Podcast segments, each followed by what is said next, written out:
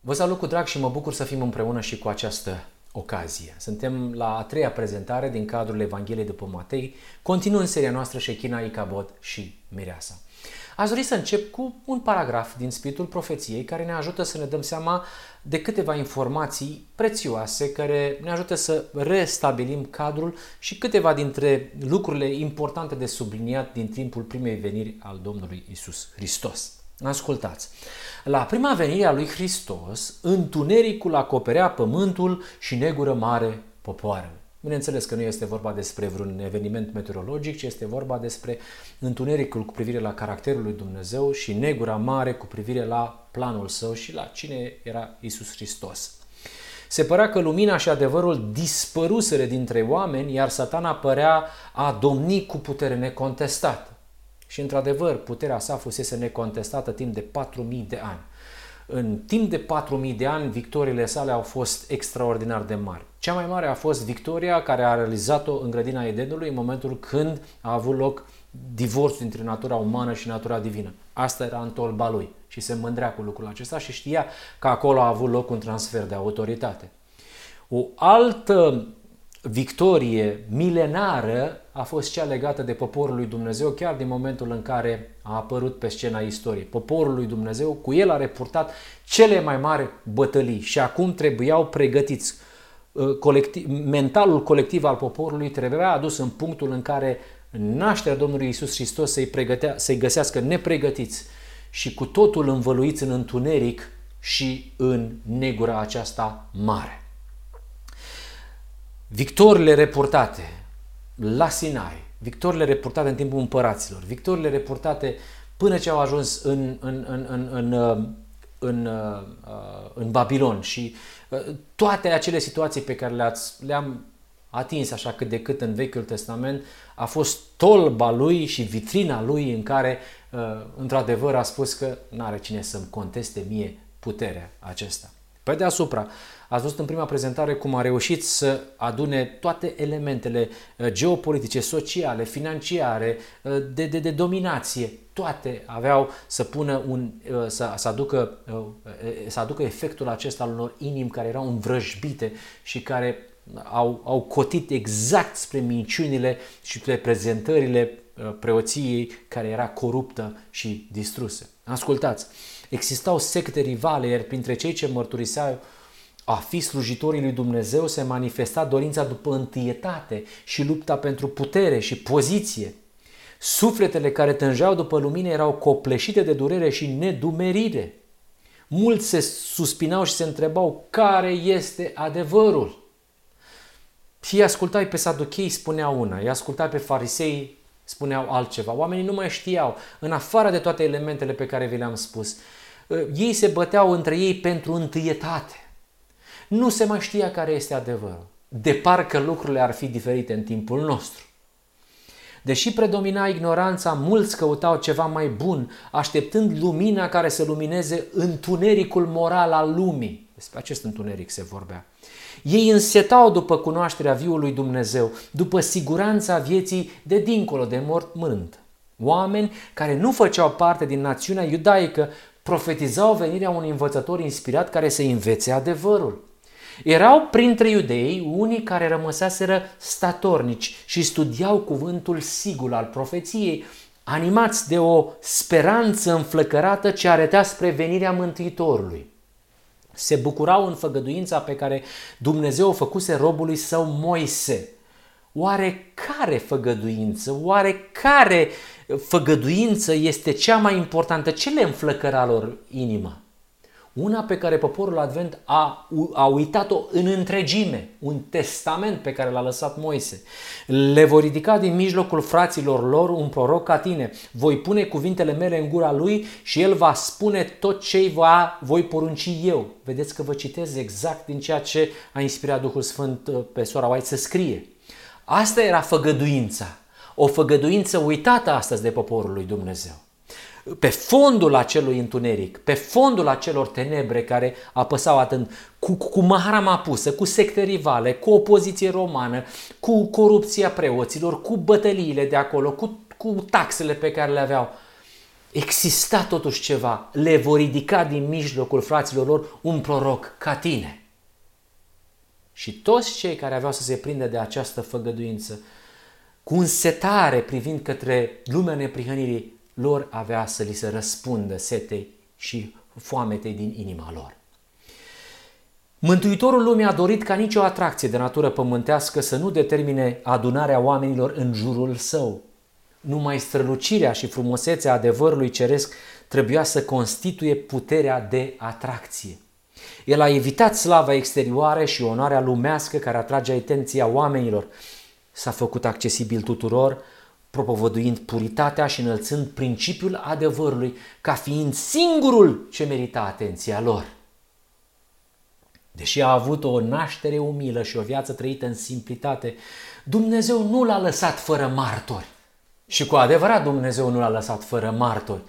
Uh, pentru că El nu a dorit ca să aibă o slavă exterioară, nu palate, nu bogăție, nu o luare lumească, nu.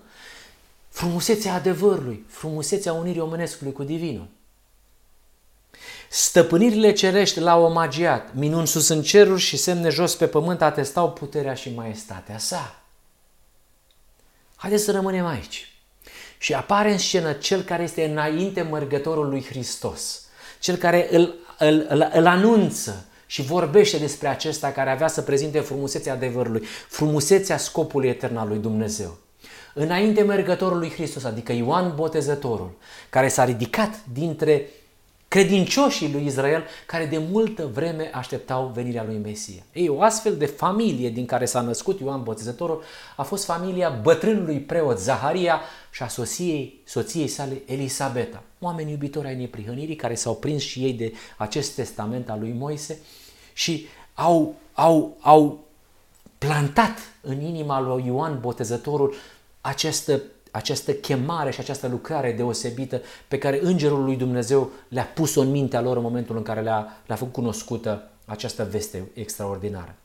Ei, acest cuplu de iudei au rămas statornici și s-au încrezut fără șovăire în cuvântul sigur al profeției, animați de această speranță înflăcărată ce arătau spre venirea Mântuitorului. Cât de aproape avea să fie vărul primar al Domnului Isus Hristos. Vă amintiți cum totul s-a derulat și primește acea făgăduință Zaharia acolo în templu și îi se spune, îi se făgăduiește un fiu care trebuia să meargă înaintea Domnului pentru a pregăti calea. Care cale? Calea consacrată către desăvârșirea creștină.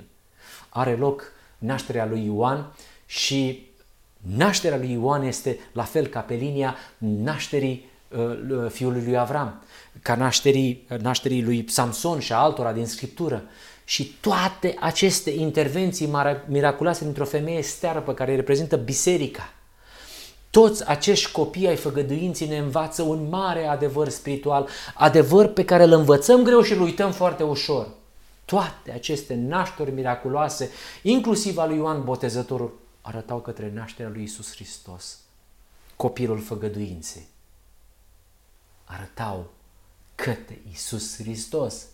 De asemenea, aceste nașteri arată spre nașterea unei națiuni de neprihăniți. Copilul făgăduinței și copiii făgăduinței. Neprihănit la singular în numele legirii, națiunea de neprihăniți în numele legirii. Cum? Deodată, atunci când sorul legământului va intra în templul inimii, odată cu tot poporul, Dumnezeu va interveni. Poate să pară ca fiind o, o erezie, poate să fie ca fiind doar o imagine care nu are nicio legătură cu Scriptura. Aceasta este făgăduința noastră, aici ne concentrăm toată atenția. Ei, pe fondul a ceea ce v-am spus despre nașterea Domnului Isus Hristos, apare Ioan Botezătorul, care n-a fost școlit la școlile lor, care a fost învățat de către Dumnezeu și El este Cel care aduce vestea bună oamenilor cu privire la apariția lui Hristos și a împărăției sale. El a fost Cel care cu voce puternică îi chema pe oameni la pocăință și El le-a spus că Isus din Nazaret este Mesia cel așteptat. Cam greu de acceptat ca un fiu de tâmplar de la țară să împlinească profețiile uimitoare care declarau că cel uns este Dumnezeu tare, Părintele Veșniciilor și Domn al Păcii. Cam greu de crezut. Dar Ioan și-a făcut lucrarea.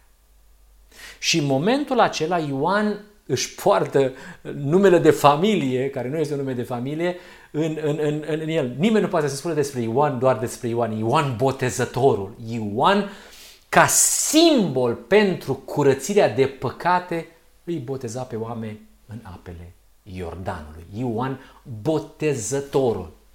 Așa cum sanctuarul este o parabolă, un simbol al scopul etern din veacuri veșnice, acela de a locui în fiecare ființă creată, în acest fel intuitiv, în același fel intuitiv, botezul sau curățarea de păcate ne învață despre botezul cu Duhul Sfânt, despre coborârea Duhului Sfânt în templul inimii, despre revenirea șechinei în templul inimii.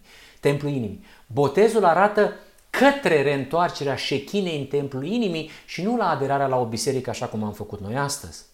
Botezul, Sfânta Cină, toate, sanctuarul, vorbesc despre scopul etern al lui Dumnezeu. Sunt elemente simbolistice date de Dumnezeu. Noi am făcut cum au făcut ei. Ne-am prins de simbol și am pierdut din vedere uh, realitatea aceasta. Ioan Botezătorul a vorbit despre botezul reîntoarcerii șechinei în templul inimii. Despre asta a dorit Dumnezeu să ne învețe. În lumina crescând a soliei îngerului al treilea, săpați adânc și vedeți lucrurile acestea. Familie credincioasă, situația pe care o vedeți și acum Matei ne prezintă raportul botezului Domnului Isus Hristos. Atunci a venit Isus din Galileea la Iordan la Ioan ca să fie botezat de el. Dar Ioan căuta să-l oprească. Eu, zicea el, am trebuință să fiu botezat de tine și tu vii la mine? El știa ce înseamnă curățirea aceasta. Drept răspuns, Iisus a zis, lasă-mă acum, căci așa se cade să împlinim tot ce trebuie împlinit. Trebuie să învăț ceva pe oamenii aceștia. Atunci Ioan l-a lăsat. De îndată ce a fost botezat, Iisus a ieșit afară din apă. Și în clipa aceea cerurile s-au deschis. Și a văzut pe Duhul lui Dumnezeu coborându-se în chip de porumbel și venind peste el. Și din cerul s-a auzit un glas care zicea, acesta este fiul meu prea iubit în care îmi găsesc plăcerea. Ei, și la punctul acesta vreau să mă opresc pentru că despre acest moment al acestui glas, al acestei recunoașteri vreau să vă vorbesc în această prezentare. Momentul primar, prima dată când s-a auzit un glas din cer care a zis acesta este fiul meu prea iubit în care îmi găsesc plăcerea. Vreau să vă spun că în Scriptură mai există trei astfel de evenimente, trei ocazii în cursul vieții lui Hristos, când glasul Tatălui din cer s-a auzit din cer mărturisind pentru Fiul Său. La botezul său, așa cum ați văzut și știți, la schimbarea la față, pe care putem să o studiem mai pendelete când o să ajungem la Matei, capitolul 17, și când a plecat din templu pentru ultima oară. Știți că el a început lucrarea cu, în templul său, așa se și numește capitolul în Hristos Lumina Lumii, în care avem celebrul paragraf uh, din uh, uh, Hristos Lumina Lumii 161, începe cu o curățire a templului, care este o învățătură intuitivă, și termină cu o curățare a templului. Da? Și haideți să vorbim despre aceste evenimente. La botez ne vom întoarce pentru că vom stori mai mult fiind la Evanghelia după Matei. La schimbarea la față. Vreau să vă prezint doar raportul și doar momentul acela uh, în care uh, un martor ocular uh, ne prezintă ce s-a întâmplat acolo. Ma, ascultați ce spune Petru. În adevăr, v-am făcut cunoscut puterea și venirea Domnului nostru Isus Hristos, nu întemeindu-ne pe niște basme meșteșugite alcătuite, ci ca unii care am văzut noi înșine cu ochii noștri mărirea Lui. Căci El a primit de la Dumnezeu Tatăl cinste și slavă atunci când, din slava minunată, s-a auzit deasupra lui un glas care zicea Acesta este Fiul meu prea iubit în care îmi găsesc plăcerea. Deci la schimbarea la față. Deci Petru spune, pe Hristos acesta vi-l prezentăm și nu e bazat pe basme meșteșugit alcătuite. Recunoașterea Tatălui despre Fiul Său este împlinirea profeției și mărturiei pe care a lăsat-o Moise când a spus că voi da un frate din mijlocul vostru, nu un Dumnezeu din depărtări, ci un frate din mijlocul vostru. Dumnezeu spune, pe acesta îl proslăvesc. Prin locuirea aceasta. Nu e nevoie de un Dumnezeu să proslăvească un alt Dumnezeu. Nu. Ci e vorba despre un fiu al omului locuit. O inimă păcătoasă care putem să observăm efectul părtășie de natură divină. Păcătoasă în sensul despărției, ca planetă Pământ despărțită de natura divină la momentul divorțului din grădina Edenului. Ei, Petru a fost martor la minunile făcute de Isus Hristos și la minunile acestea care arătau către vindecare. Și a văzut schimbarea la față, a văzut glorificarea aceasta.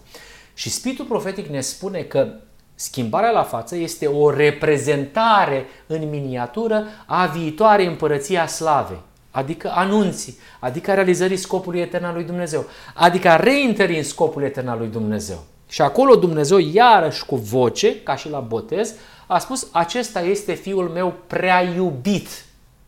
Hristos, Fiul lui Dumnezeu. Hristos, Fiul omului. Și noi vă spunem că astea nu sunt uh, erezii, nu e un mit păgân.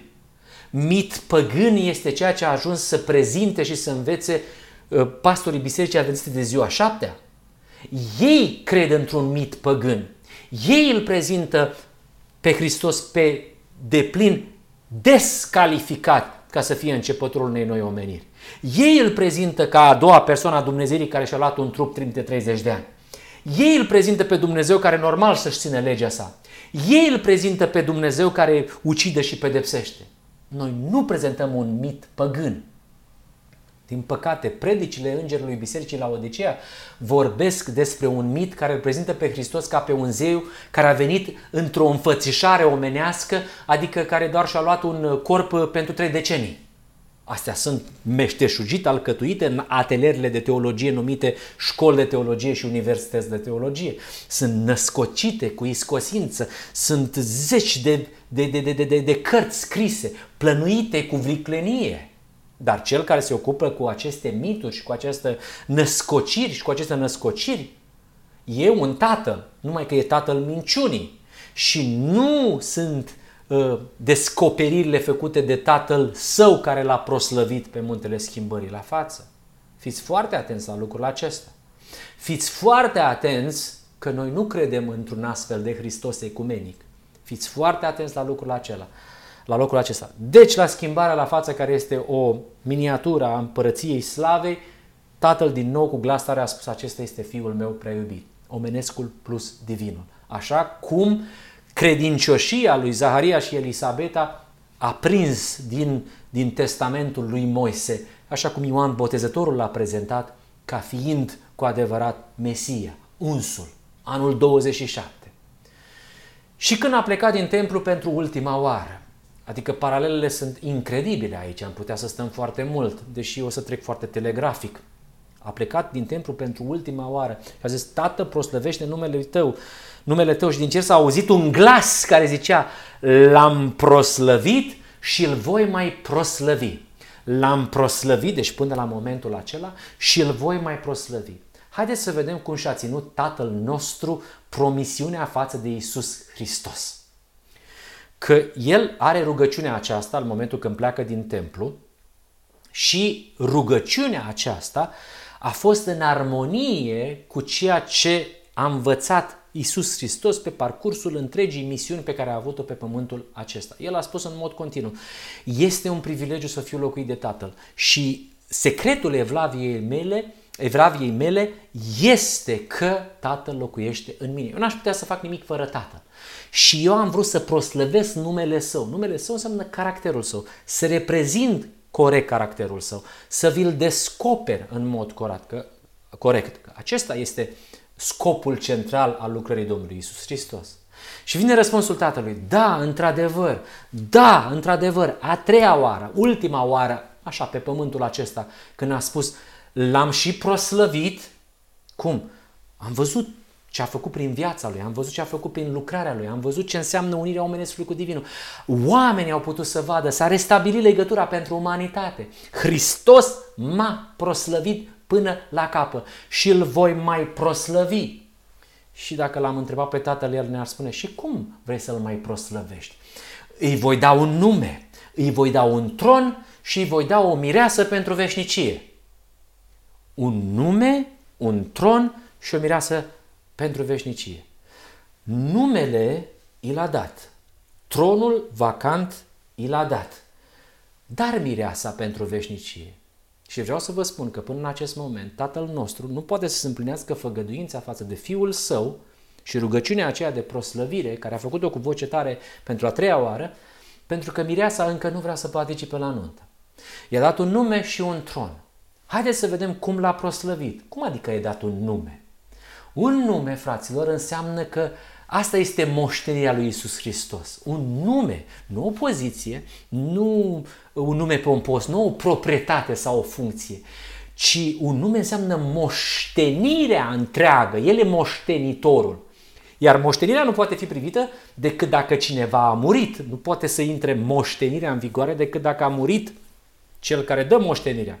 Și cel care a murit și-a lăsat numele mai departe, persoana a doua a divinității, și-a lăsat numele mai departe și tatăl a spus, îl voi mai proslăvi și îi dau numele acelei persoane care nu mai este.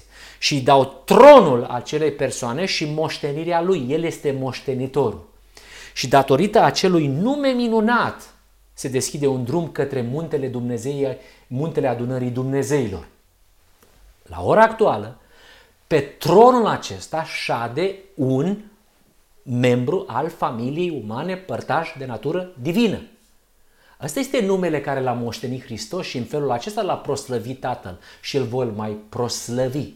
E numele, e numele cui? Ce a moștenit? E moștenirea mielului lui Dumnezeu, cel care a fost dat cel care a murit de moartea a doua. Posesorul primar al numelui, creatorul, spre a stopa deconectarea moltară a îngerilor rebeli de la izvorul vieții, a oferit prin moartea sa o moștenire pentru oricine va fi dispus să renunțe la sine pentru binele aproapelui. Legea după care se conduce cerul. Iar acest, această persoană a fost proslăvit, proslăvită și este Isus Hristos. El a renunțat la sine pentru binele aproapelui, pentru că avea legea înscrisă în templul inimii. Dumnezeu l-a ridicat pe Avram din sămânța uh, lui David și a zis, acesta este moștenitorul bogățiilor rămase disponibile prin moartea cuvântului, adică numele și locul și tronul de pe muntele adunării Dumnezeilor. Iar omul, Iisus Hristos, a onorat chemarea înaltă care i s-a făcut prin îndeplinirea misiunii pe care v-am spus-o că este platforma întregii revelări a Domnului Hristos pe Noul Testament.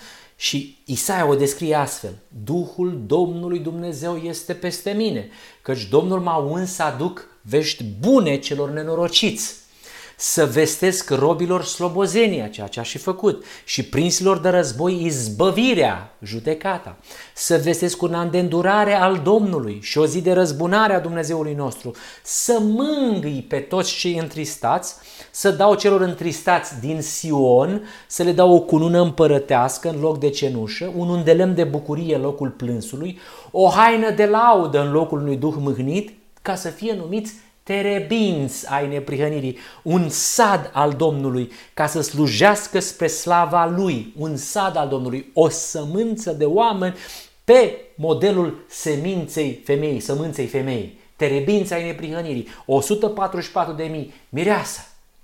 Singurul mod prin care Tatăl poate să-L mai proslăvească pe Hristos este să-i mai dea mireasa. Și i-a promis că i-o dă, numai că mai așteaptă ultimii oameni care vor face parte din mireasă.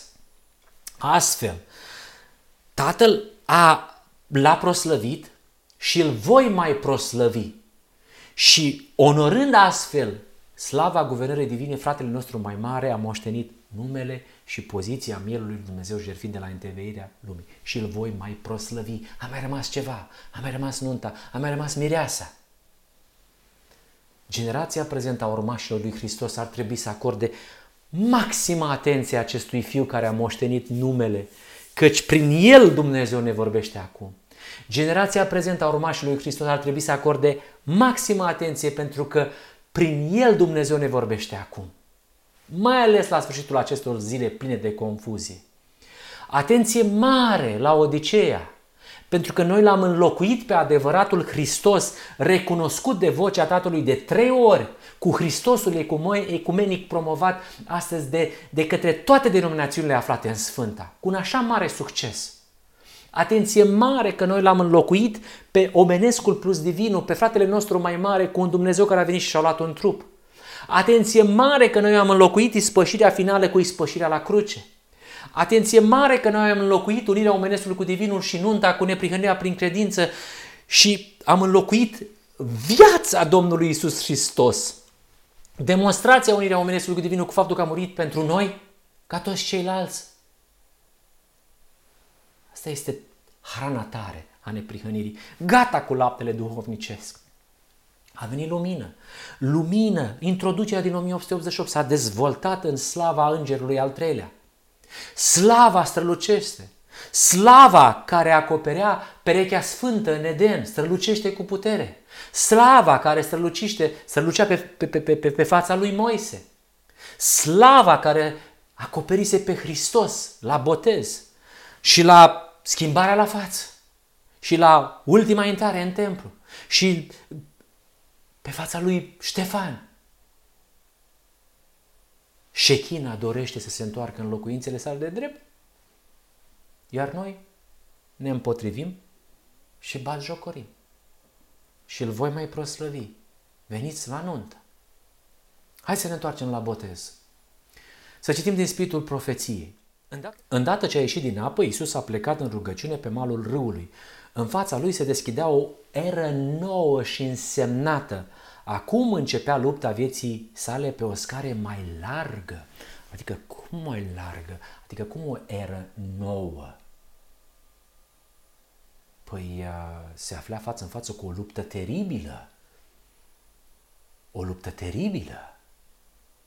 Nu este de mirare deloc ura devastatoare pe care a stârnit-o diavolul în apariția în mijlocul nelegiuirii acestui neprihănit. Venise prima realizare a scopului etern de la Adam încoace, un om părtaș de natură divină în mijlocul unei lumi despărțite de natura divină. Cu adevărat începea era lui Emanuel. Doar era lui Emanuel poate să pună capăt erei lui Icabod. Și acest fiu, recunoscut de vocea tatălui, a fost cel mai mare pericol la adresa existenței lui satana și a împărăției lui Icabod. Mai departe. Cu toate că era Domnul păcii, venirea lui trebuia să fie ca străfulgerarea unei săbii. Împărăția pe care venise să o întemeieze era contrară aceleia dorite de iudei. Ei au zis că trebuie să învingă romanii, să ne dea o bucată de pământ, să ne dea ce ne-a promit cu titlul de proprietate, că de asta s-a făcut împărțirea. Să ne facă cap și nu coadă. Dar el venise să întemeieze o altă împărăție. Despre asta vorbea Ioan Botezătorul. Despre asta vorbea Hristos. El, care era temelia ritualelor și organizării poporului Israel, urma să fie privit ca vrășmașul și distrugătorul lui. A, în așa fel i-a adus sectele rivale și prezentările lor și minciunile satanei pe acești oameni. Că n-au mai înțeles nimic. N-au mai înțeles nimic din sanctuar. N-au mai înțeles nimic din caracterul tatălui. Întuneric și negură mare.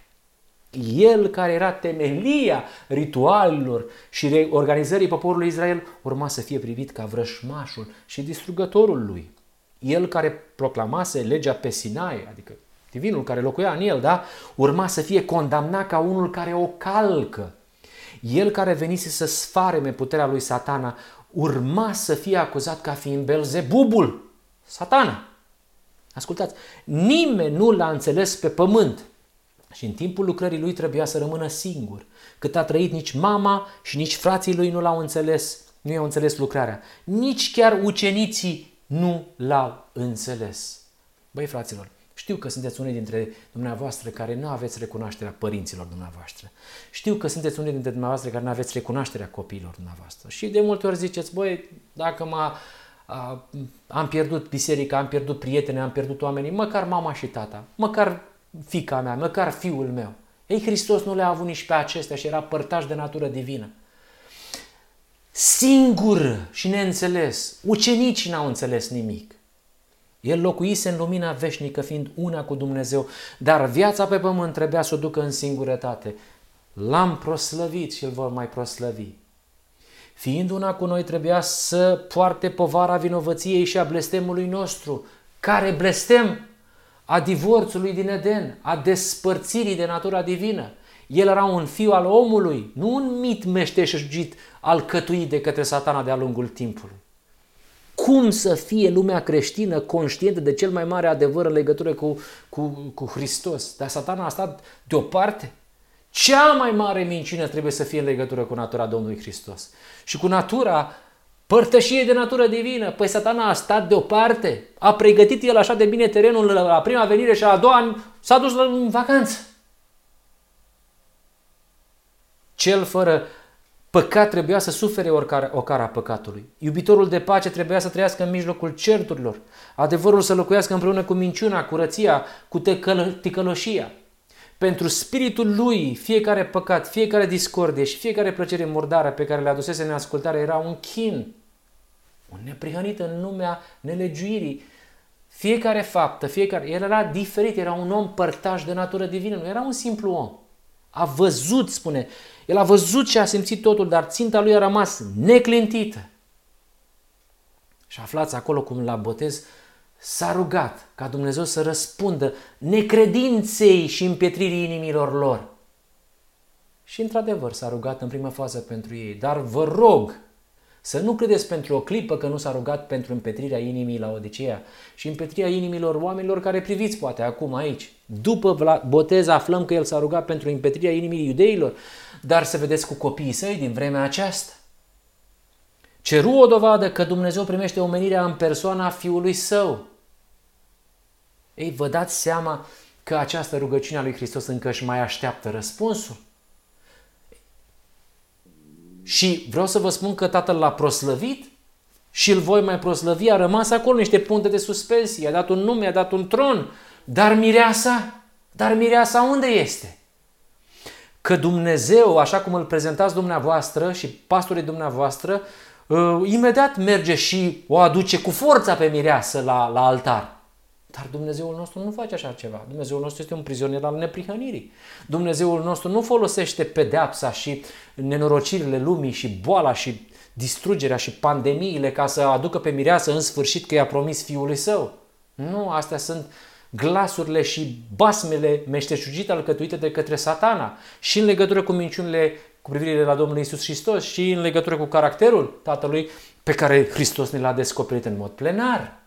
Vă dați seama că această rugăciune a rămas încă neîmplinită și așteaptă răspunsul în dumneavoastră. Dumneavoastră puteți fi cei care, participând alături de noi, vom răspunde promisiunii pe care Tatăl a făcut-o Fiului Său. Și această rugăciune va fi împlinită. Știți când? Atunci când, foarte curând, din rasa umană, despărțită de Dumnezeu, apare o nouă omenire.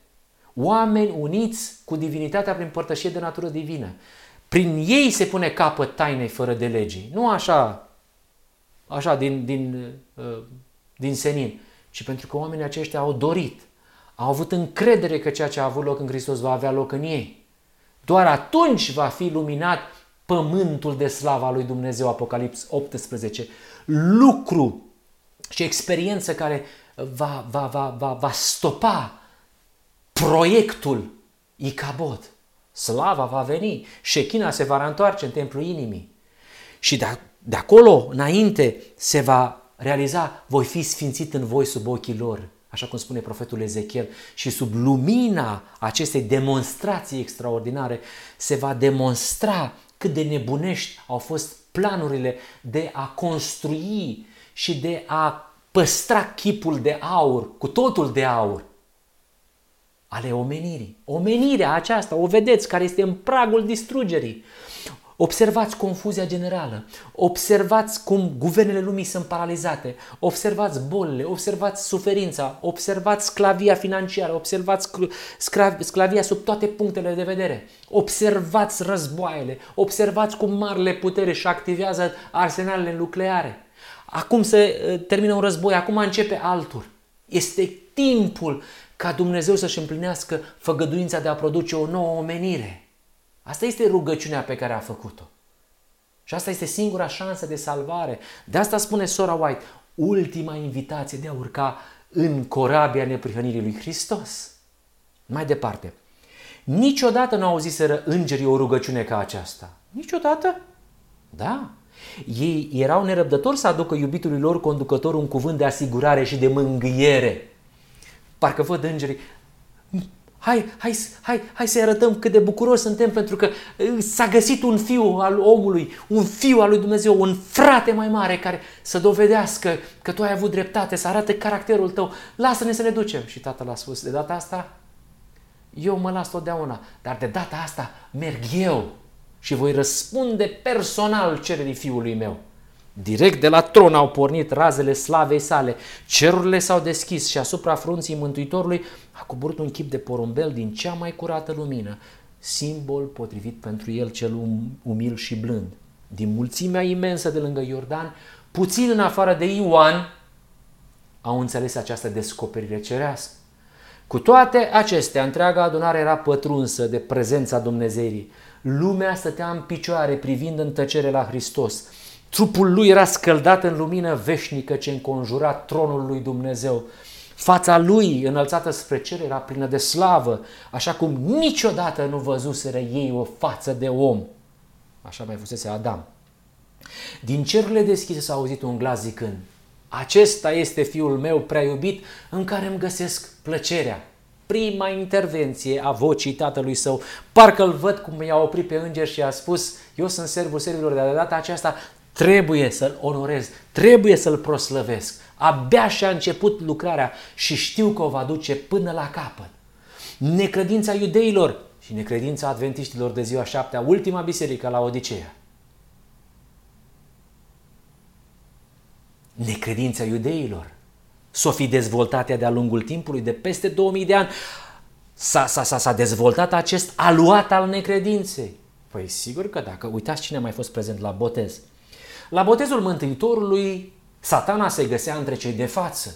A văzut slava Tatălui umbrind pe Fiul Său, a auzit glasul uh, lui Jehova, adeverind dumnezeirea lui Isus Hristos. Omeniscul unit cu Divinul. De la căderea lui Adam în păcat, neamul omenesc se desprinsese de legătura directă cu Dumnezeu. Legătura între cer și pământ se făcuse prin Hristos. Dar acum, la venirea lui Isus, într-o fire asemănătoare cu a păcatului, Tatăl însuși a vorbit. Mai înainte comunicase cu omenirea prin Hristos, acum comunica în Hristos. Omenescul unit cu Divinul. Satana nădăjduia ca dezgustul pe care îl are Dumnezeu față de păcat va aduce o despărțire veșnică între cer și pământ. Dar acum s-a dovedit că lucrarea dintre, că legătura dintre Dumnezeu și om fusese restabilită. El a sperat, spune satana, ca Dumnezeu, în dezgustul lui față de păcat, să-l lase în pace. Ca asta a spus satana. Am câștigat, eu sunt stăpânitorul, oamenii m-au ales pe mine. La ce a venit acest fiu? Lasă că mă ocup și de el.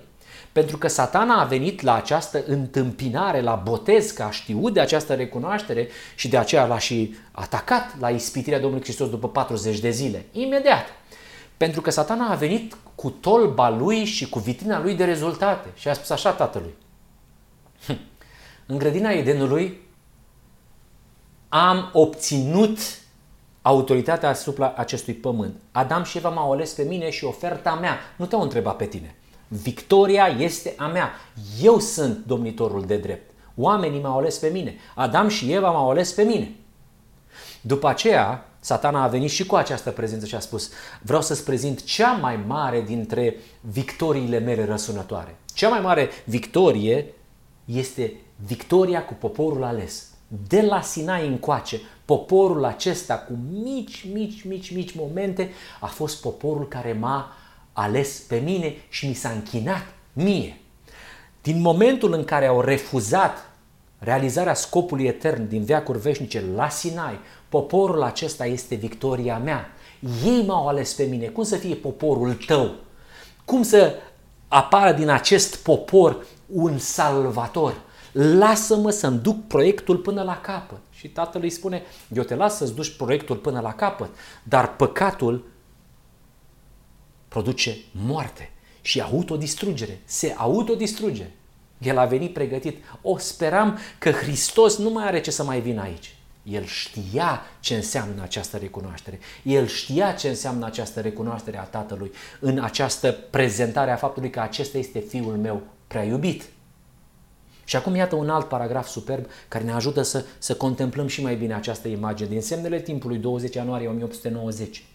La botezul său oamenii au auzit un glas din ceruri care zicea Acesta este Fiul meu prea iubit în care îmi găsesc plăcerea. Strălucirea slavei lui Dumnezeu sub forma unui porumbel ca aurul strălucitor l-a înconjurat. Ioan spunea, lumina aceasta era adevărata lumină care luminează pe orice om venind în lume. El era în lume și lumea a fost făcută prin el, dar lumea nu l-a cunoscut. A venit la ai săi și ai săi nu l-au primit. Cât de dureros. Hristos a venit pentru a-L face cunoscut pe Tatăl. V-am spus de la început care este baza Noului Testament, descoperirea caracterului Tatălui și faptul că nu este niciun uh, handicap și este un privilegiu ca să fie un templu locuit de Tatăl. Noi vedem în el chipul Dumnezeului nevăzut. El a îmbrăcat divinitatea sa cu omenescul și a venit în lume pentru a îndepărta concepțiile greșite despre caracterul lui Dumnezeu pe care le-a implantat satana în mințile oamenilor. Câte idei implantate și basme meșteșugite alcătuite se află în mințile poporului lui Dumnezeu pentru care s-a rugat Hristos câte idei implantate există cu privire la persoana Domnului Hristos, cu privire la Marea Zei Spășirii, cu privire la ispășire, cu privire la caracterul lui Dumnezeu, cu privire la natura păcatului, cu privire la adevăratele puncte aflate în controversă, cu privire la faptul că el rămâne în continuare să-și construiască chipul lui cu totul de aur. Câte idei implantate vor fi în capul la Odisei? sabat de sabat, sute de ani din momentul în care i-am închis ușa în nasul lui Hristos și am spus că nu ne trebuie nicio nuntă, chiar dacă el ar fi dorit să facă lucrul acesta, dacă oamenii ar fi primit solia neprihănirii adusă prin John și Wagner. Mai departe, Isus este scara tainică pe care o putem urca pentru a privi slava Dumnezeului infinit. În Hristos. Prin credință îl vedem pe Hristos stând între omenire și divinitate. E pe deplin calificat. Făcând legătura între Dumnezeu și om, între pământ și cer, satana a văzut-o și a sperat că Dumnezeu uh, va fi atât de scârbit. Tatăl e bucuros și spune, dau voce ca să asculte toți oamenii, să înțeleagă lucrul acesta. Începe lucrarea. Și la Odisea nu vrea să priceapă lucrul acesta. O, de-ar putea oamenii să-ți deschide inimile pentru ca să-L cunoască pe Dumnezeu așa cum este descoperit în Fiul Său. Dar bucurați-vă că sunteți unii dintre dumneavoastră care pricepeți ceea ce nu s-a priceput în perioada de 6.000 de ani de miliarde de oameni. Realizați cine este Hristos. Realizați ceea ce generații întregi de, de, din poporul ales n-au priceput. Realizați generații de oameni din poporul adventist care nu știu în cine s-au încrezut și nu știu cine a fost Isus Hristos și care la ora actuală calcă în picioare pe aceste adevăruri.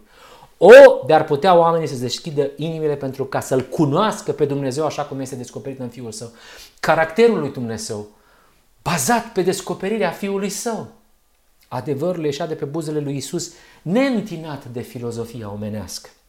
Cuvintele sale erau din cer, ceea ce buzele muritorilor niciodată nu rostiseră, nici urechile muritorilor nu auziseră.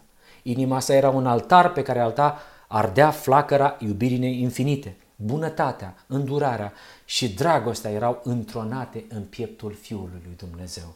El și-a instalat templul în mijlocul taberei noastre și a ridicat cortul său alături de corturile oamenilor, pentru ca să poată locui în mijlocul lor și să-i familiarizeze cu dragostea și caracterul său divin. Vi-l amintiți pe Jones care a spus despre scopul templului, scopul așezării cortului întâlnirii?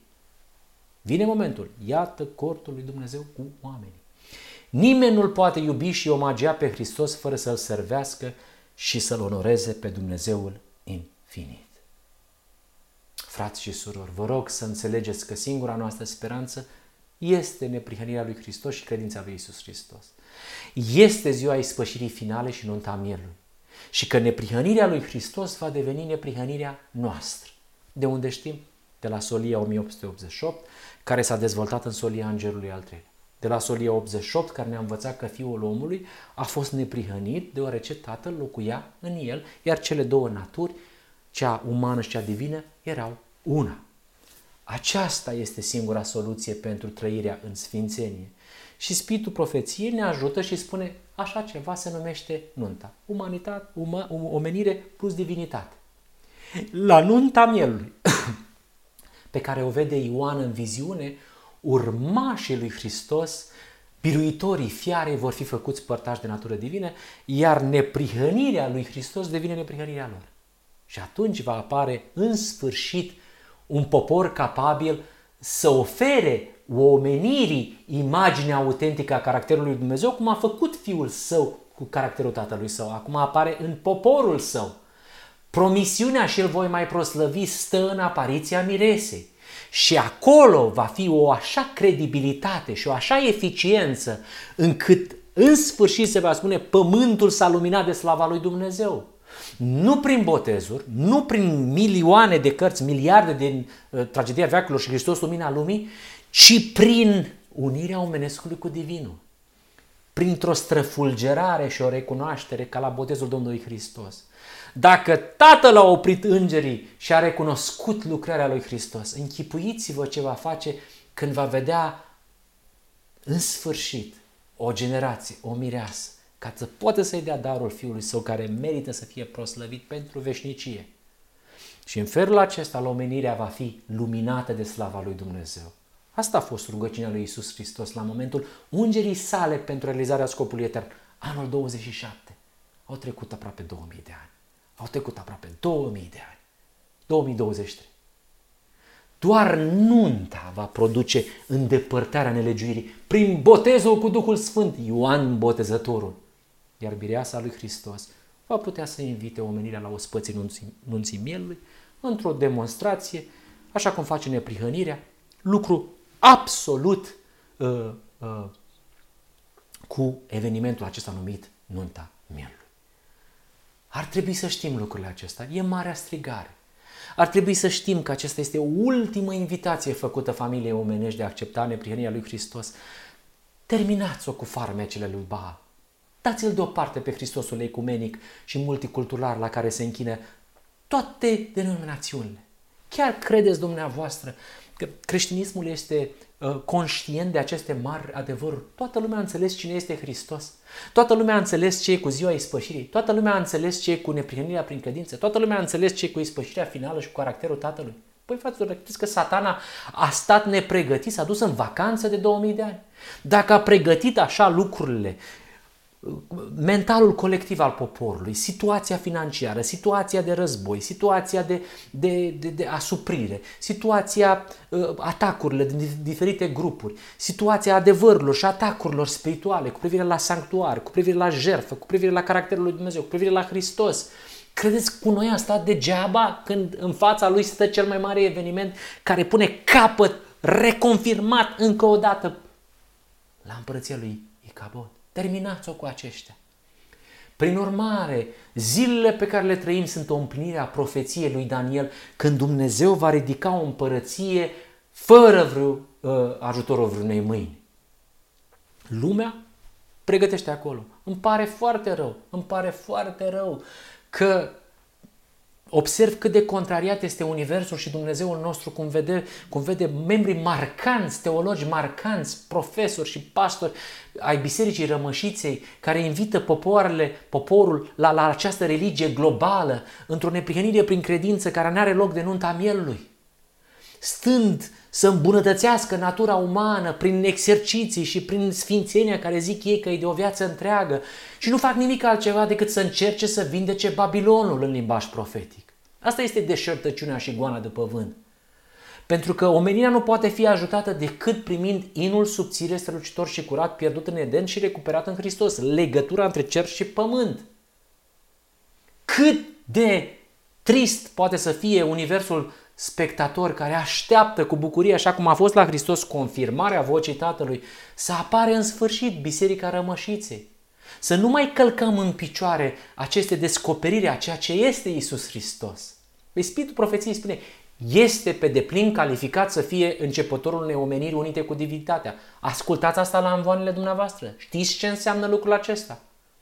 Vă dați seama că Biserica Adventistă de ziua șaptea, în ciuda evidenței, se încăpăținează să-L prezinte pe Hristos ca fiind total descalificat pentru acest post.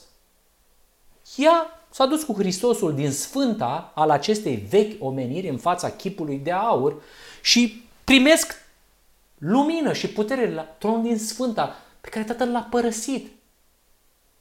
Păi de ce credeți că am sumarizat această serie Shechina, Icabod și Mireasa între două capitole, între Geneza 3 și Apocalips 19? Încă ne aflăm sub semnul lui Icabod. Nu vreți să intrăm sub semnul lui Emanuel? Dacă vreți să intrați sub semnul lui Emanuel, nu se poate dacă tot împiedicăm realizarea anunții. De peste 130 de ani am blocat ca popor uh, uh, uh, realizarea anunții și trăim în continuare sub semnul lui Cabot cu, cu pierderi iremediabile. Fraților, e un privilegiu să punem capăt acestei crize din guvernarea divină. Prin dorința și bucuria de a lăsa șechina să se, întoarce, să se întoarcă în templul inimii.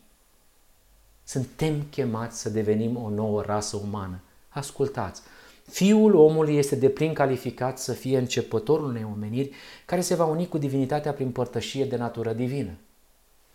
Aici suntem invitați. Aici suntem invitați. Așa că spun din toată inima, totul este gata, fraților. Poftiți la nuntă.